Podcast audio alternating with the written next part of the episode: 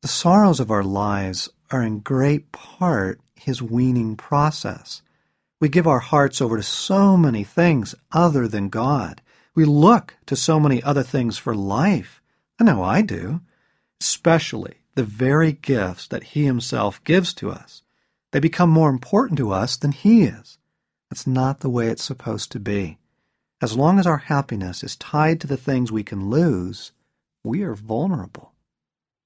This truth is core to the human condition and to understanding what God is doing in our lives. We really believe that God's primary reason for existence is to provide us with happiness, give us a good life. It doesn't even occur to us that our thinking is backwards.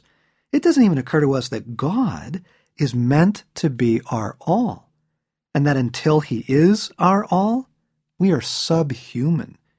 The first and greatest command is to love God with our whole being. And it's rare to find someone who is completely given over to God, and so normal to be surrounded by people who are trying to make life work. We think of the few who are abandoned to God as being sort of odd. The rest of the world, the ones trying to make life work, they seem perfectly normal to us.